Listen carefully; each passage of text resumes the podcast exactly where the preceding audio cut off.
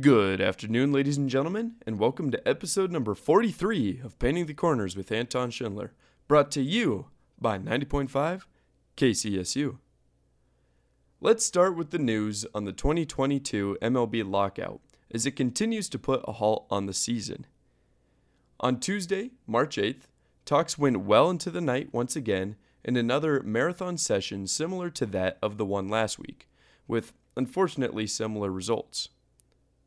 After a 17 hour negotiation, no deal was reached between the owners and the Players Association. However, there is some somewhat hopeful news coming out of this. Although multiple offers were exchanged throughout the course of the day, with some progress being made, it seems that the MLB is still considering a full 2022 season. That's right. It seems the MLB officials are confident that a new deal will be reached by the time the season starts, so a 162 game season is still very much on the table. A new deadline has been set once again, this time for Wednesday, March 9th. If a deal is still yet to be reached, Manfred has threatened to cancel more games, and the dreams of a 162 game season will all but vanish.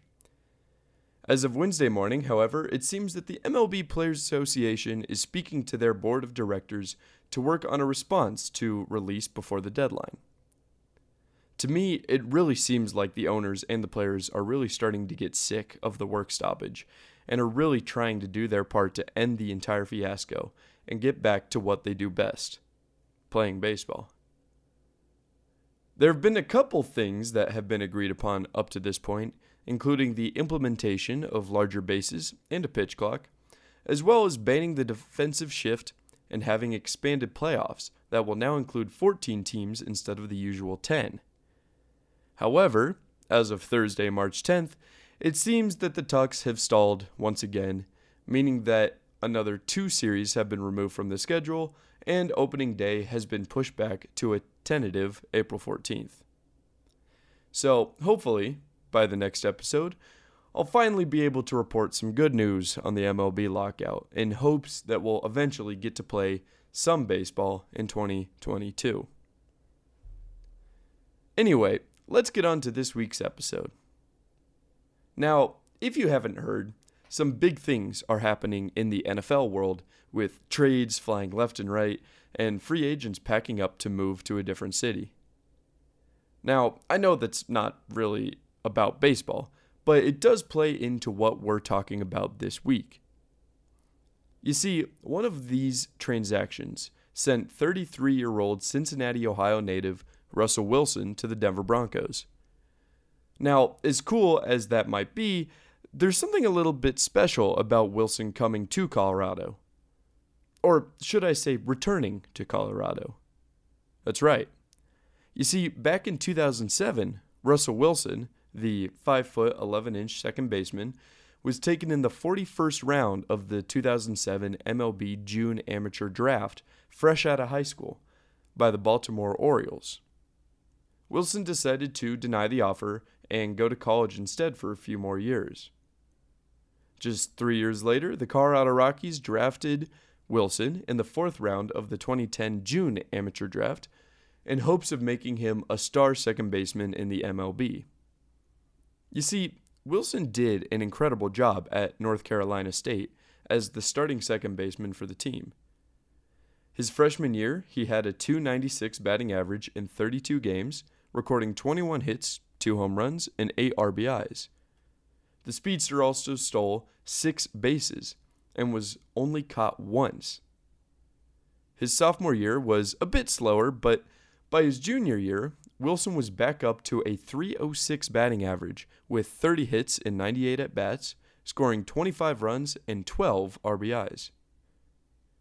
The Rockies decided to take a chance on the young shortstop and signed him to a single A contract with the Tri City Dust Devils for his first year, and then the Asheville Tourists for his second year after a little bit of a promotion. With the Dust Devils, Wilson hit 230 with 28 hits and 11 RBIs and 122 at bats. With the Tourists, he hit 228 with 44 hits and 40 runs scored and 193 at bats. Wilson saw that his potential in baseball was kind of dwindling a little bit. So in 2011, Wilson went back to play football for the Wisconsin Badgers and was drafted by the Seahawks on May 7th, 2012. And really, from there, the rest is history. Although Wilson never saw any time in the MLB, he still proved to be an impressive athlete that could play professional baseball and football. And surprisingly enough, he's not the only one. There are other, more current NFL quarterbacks who had a similar story. Tom Brady, for example, was drafted as a Montreal Expo in the 18th round of the 1995 MLB draft, but he went to Michigan instead to play football. Kyler Murray, the Arizona Cardinals quarterback, was actually drafted by the Oakland Athletics in the first round as the ninth overall pick just a few years ago in 2018. And of course, I can't leave out Tim Tebow, who actually played in the minor leagues for four seasons at various different levels in the Mets farm system before eventually deciding to retire. Now, although none of these players saw any professional baseball action at an MLB level, it's still funny to think what could have been. But let's talk about a couple guys that actually did play professional baseball in the MLB and professional football in the NFL at the same time. Now, just to preface this, there have been 67 incredible athletes that have played at least one game of baseball in the MLB and one game of football in the NFL at some point in their career, ranging all the way back from 1912 to more recently 2006. Let's start with Deion Sanders. Deion Sanders had an incredible 14 year career in the NFL, playing in 188 games and earning himself a spot in the NFL Hall of Fame thanks to his eight Pro Bowl appearances, his six All Pro awards, two Super Bowl championships, and two Defensive Player of the Year awards. Sanders undoubtedly was one of the greatest defensive back receivers ever, but he wasn't a bad baseball player either. You see, the same year he started his NFL career, he started his MLB career. Sanders played for nine seasons with four different teams, and while he juggled two professional sports careers, he played some unbelievable baseball. In his nine years, Deion hit 263 at the plate and had 558 hits in 2,123 at bats. He had 186 stolen bases and had a more than respectable 319 on base percentage. Sanders was a center fielder primarily, but an outfielder his entire baseball career, patrolling and running down pretty much any ball hit to him, leading him to a career 982 fielding percentage, a more than respectable number. Sanders was even a part of two playoff runs, one in 1992 and the other in 1993, both with the Atlanta Braves. Although they lost the World Series in 1992, Sanders still hit 533 in the World Series after recording 8 hits and 4 runs on two doubles in the four game series. Also, in that same year, Deion Sanders actually led the National League in triples with 14. Some pretty impressive stuff for the dual sport athlete. Next, we have Bo Jackson. Now, Bo Jackson only played in 38 games in the NFL, about three seasons, with the Los Angeles Raiders. In that time, however, he went to a Pro Bowl and came in second place in Rookie of the Year voting in 1987 after recording 554 yards on 81 rushing attempts in just seven games. The 6 foot 1 inch, 227 pound running back out of Alabama, was known for rushing the most yards that he could, and boy, was he good at it. But throughout his career, Bo just kept coming back to baseball. Bo started his MLB career in 1986 and played until he retired in 1994, about an eight year stretch. In that time, Bo slugged 141 home runs and 598 hits. He finished his career with a 250 batting average, 341 runs, and 415 runs batted in. In 1989, the same year that Bo rushed for 950 yards in 11 games, he was selected for the MLB All Star game, thanks to his impressive year, which saw Bo get 132 hits and 32 home runs, both of which, by the way, were career bests. The best part about Jackson's trip to the MLB All Star game that year was the fact that he actually received the All Star game MVP honors thanks to a 2 for 4 appearance at the plate, including a home run in the first inning to lead off the game for the American League. Not only that, but Bo Jackson stole second base during the All Star game off of Hall of Fame pitcher John Smoltz and the young San Diego Padre phenom catcher Benito Santiago. Now, although Bo Jackson may have struck out a lot in his career, about 841 times, he wasn't afraid to, and often did, steal bases right out from under the pitcher's nose. Also, being the speedy left fielder that he was, he could track down just about any ball hit to him, much like Deion Sanders, including one catch that led to Jackson literally running up the outfield wall in an attempt to just stop his momentum. now, if you haven't seen that video, go watch it right now. It's quite a spectacle. now, I know I've primarily talked about NFL and MLB players becoming dual sport athletes.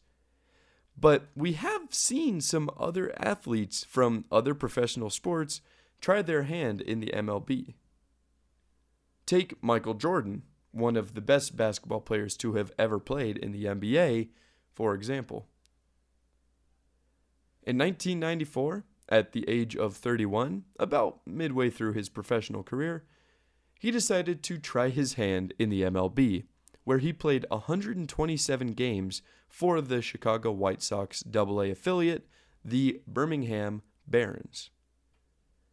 Now, although his stats didn't really show it, Jordan actually did a fantastic job in his year with the Barons.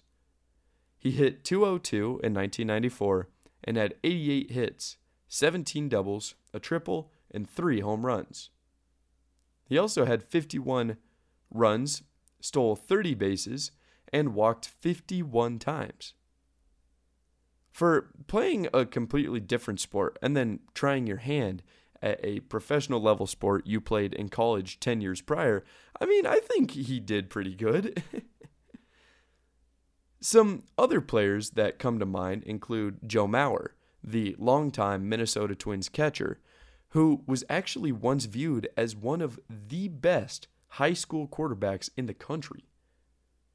Mauer received a full ride scholarship to Florida State to play f- football, but turned it down to enter the MLB draft instead, which I think looking back on it now was probably a pretty good decision for Mauer. Carl Crawford, one of the best Tampa Bay Rays of all time, was actually offered a scholarship to UCLA to play basketball, as well as a couple other scholarships to play football. He too insisted on playing baseball.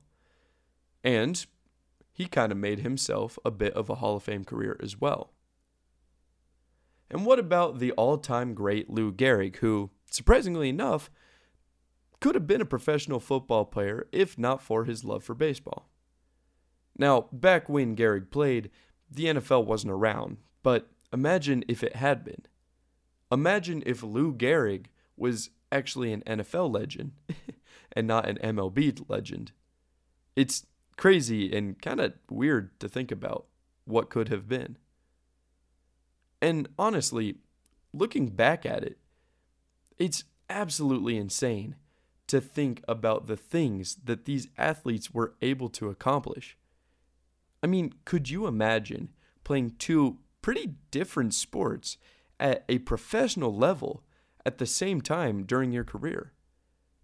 And doing so well enough that both teams actually keep you around for a while.